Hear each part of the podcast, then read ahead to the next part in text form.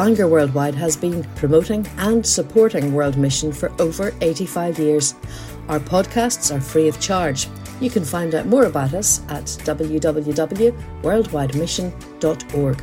We hope you enjoy this talk. The subject I've been given tonight is how to do mission in a pandemic. Well, these are unprecedented opportunities. All of us are being knocked off the, the treadmill of our lives. The statistics are telling us that just now that 25% of the UK population have at some time tuned in to an online service. We're told also that one in 20 people are actually praying, sometimes seriously, for the very first time. Pandemics do not transform us overnight. People do not have a heart for mission one day and then uh, lose it the next or the other way around. However, trouble is transformative. But before we get to the how question, how do we do mission? Because that's not the main question. The question is not how, but why do we do mission? And of course, the answer comes from various sources. But of course, the Lord's last command is our first instruction. You will hear this verse quoted um, as you have often heard it in Bangor, as you'll hear it again in the main conference. Matthew 28 19. Go and make disciples of all nations. And so we need to have this burden for the lost. That's the answer to the question why? Because people are lost. I'm thinking very much of Romans 9 3. There you have the Apostle Paul. You talk about burden. He says there, I wish that I were cursed. I wish that I were cut off for the sake of my own people. And isn't it interesting that these words have been marginalized in today's society. I'm really interested in, in church growth. I, am interested in contemporary application. The, the contemporary application of the church is my passion. That's what I do. I love to work with church leaders and churches about evangelism and mission. But there's some words are dropping from evangelical vocabulary. Words like saved, words like lost, um, other concepts have been domesticated passion, vision. It seems to me that these key words, being lost, or, or, or saved, or, or heaven, or hell, this is not management speak. Beloved, what we're talking about in mission is one hungry person telling another hungry person where to get bread. I just want to talk about two things in mission in a pandemic. They're very, very simple points. Number one, what does change? Number two, what doesn't change? It's really simple. So, how to do mission in pandemic? We're looking at these two things what doesn't change, what does change. What doesn't change? Two things. First of all, prayer. Now, all talks in mission always seem to talk about prayer. And we've got a little bit blase and we say, okay, I, I got that. Come on, come on. Prayer, it's basic, it's motherhood and apple pie. Let's move on to the next thing. Why do you people always state the obvious? Move on to a more practical situation. Let me unpack this situation because humanity is fallen in pandemic humanity has fallen in a non pandemic situation. Why do we begin with prayer? We begin with prayer because we are dealing with a supernatural situation and we require supernatural intervention. If a person isn't a believer, what are we looking at? If someone is not yet saved, if someone is not yet a follower of Jesus, they are lost. Now, a really common illustration about this, an old illustration is eh, you get a drowning person and you throw out a life belt, throw out the lifeline, throw out the lifeline. Someone is drifting away. Throw out the lifeline, throw out the lifeline. Someone is sinking today. But, beloved, the person is not simply sinking. A better illustration is as someone has drowned years ago and they have been at the bottom of the sea for years. Not only are they drowning, without Christ they are dead. What is going to take to take that body, that skeleton, basically at the bottom of a sea, and bring it to life? That's why we need prayer, because we are talking about a spiritual resurrection from a spiritual grave. We're talking about the valley of dry bones here. So when we see someone without Christ, they're not someone who is simply drowning, they are dead. And as the gospel moves into their life, as God begins to open their heart, as their eyes are opened, as they see things, uh, there's this remarkable change. As this resurrection takes place, it is a supernatural work of God, and it is only by prayer and supplication that these things come. So, beloved, that's the very first thing that does not change is that we are being called to pray. Pray for someone specifically during this epidemic. Pray for members of your own family. Pray for your neighbors.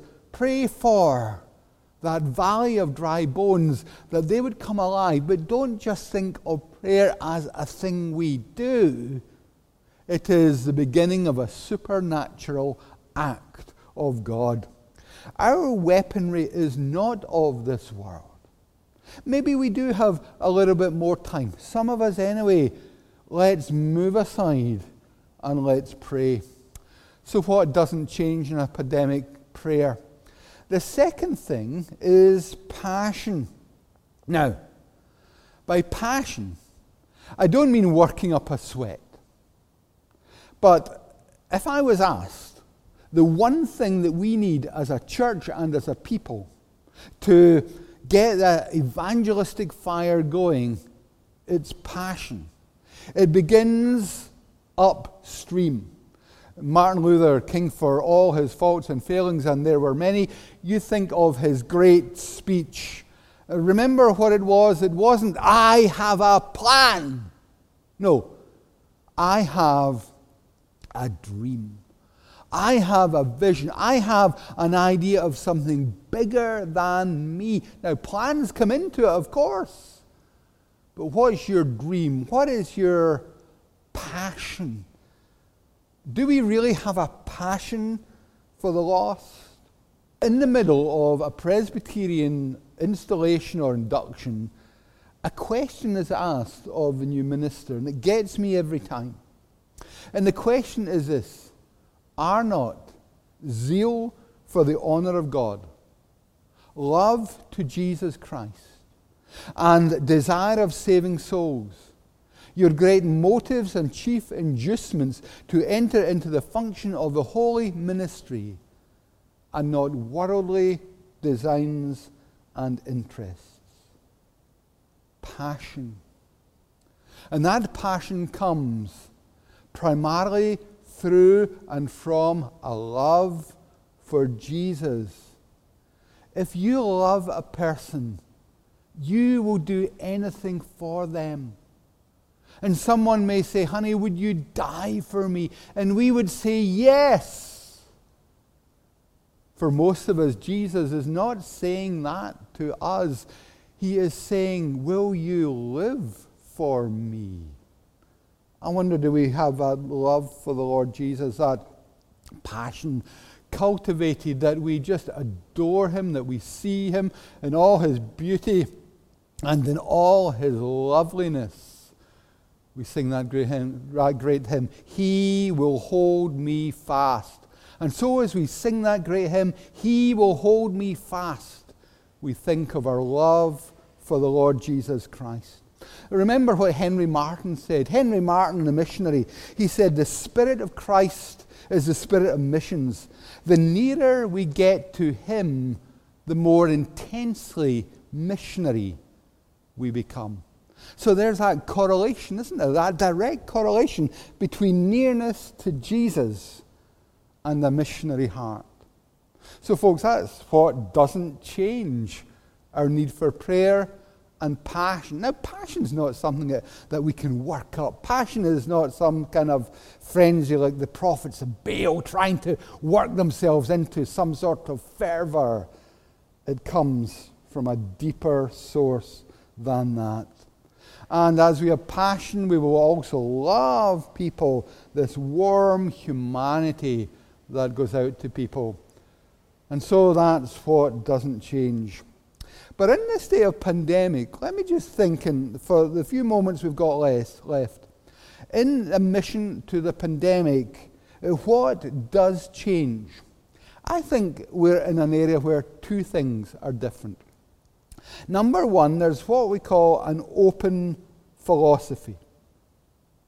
This illusion of control is smashed.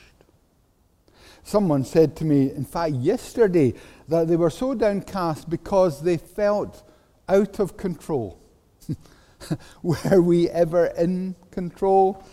I think of the book of James, James chapter 4, verse 13 to 17. It's the word for this season, isn't it? You know, if we will say we will go here, we will go there, we will do this one day and do this in the other, how foolish. We will now say, if God wills. So, in the wider society, there is a sense in which people realize things are out of control. It's significant that in many congregations, churches are going through a series on the book of Job and the book of Revelation. Job, where there was this God ordered chaos, and Revelation, where there was a similar God ordered chaos. And so, eh, as people are open philosophically, from the higher to the lower, there's, there's an openness. Some folk are compliant, other folk are angry.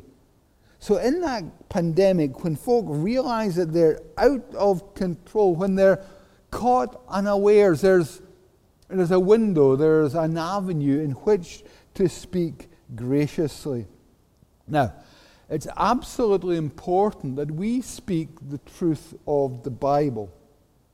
I want to emphasize this because there are words of comfort, there are words of wisdom which are, they appear to be very close to the Bible, but they're not biblical. Let me give you a little bit of a mouthful. There's a thing called moralistic therapeutic deism. Moralistic therapeutic deism. It is a, a belief that uh, God exists uh, it is a belief that says that the center of our world, uh, the goal of life, is to be happy and to feel good about ourselves. And God doesn't need to be involved in our lives except when He comes in to solve a problem. And good people go to heaven when they die. So that's moralistic, therapeutic deism. The fact that there is a God who makes us good and makes us happy and who will help us when we are in trouble. Beloved, that is not the gospel. The gospel involves elements of that, of course. But the gospel is that there is a kingdom coming. The gospel is that there is a king, and we must follow that king. We must turn from our wickedness and follow the Lord Jesus Christ. We must turn away from our sin, and we must look to him to cover that sin and we must seek Him for forgiveness. The problem is not a consequence of some perverse internal dialogue that has gone wrong. The problem is that we are out of relationship with God. And so, as people are disorientated, as there is this philosophical openness let's meet it with truth, not simply some sort of band aid. And becoming a Christian is seeing the kingdom of God come, and the entrance into that kingdom is through the new birth, which is an act of God's wonderful free grace. And so there is this openness. Are you seeing an openness? A crack is where the light shines through, Leonard Cohen said, didn't he? And maybe you are meeting, living, engaging with people, and there are many cracks. Tell them not simply of the God who is in control, but the God who wants you to have a relationship with Him and enjoy salvation. And so, that's one of the things we're saying there. What does change? There's an open philosophy but the second thing, and this is the final thing that changes, is that we are living in a shaken world. Uh, it's in the language. People talk about the new normal. Uh, did the pandemic come as a surprise to biblically literate believers? It did not. Folks say the earth is in a mess.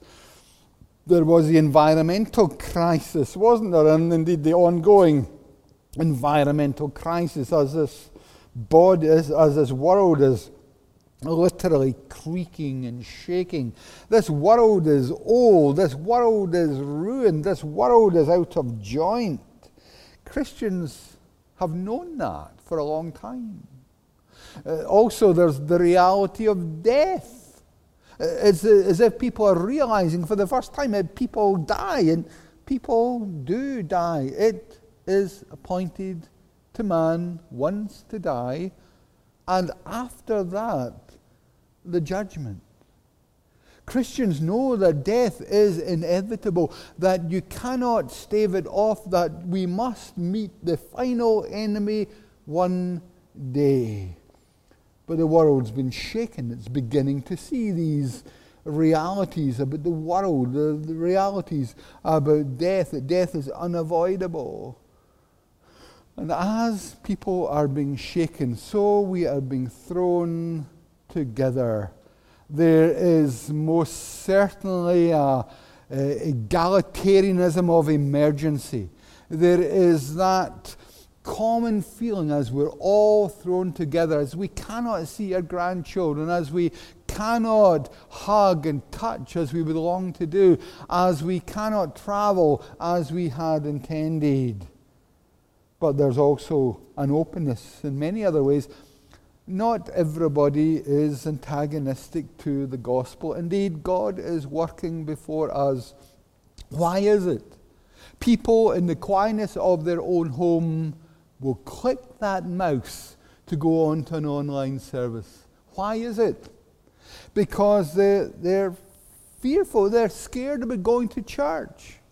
They don't know what's going to happen. And in looking online, isn't that a wonderful opposition? They're, they're seeing a little bit about what church is like as a message is given that's cogent, that's biblical, that is relevant to where they are. They're, they're frightened of church. I've, I've never, honest, I've never been in a betting shop in my life.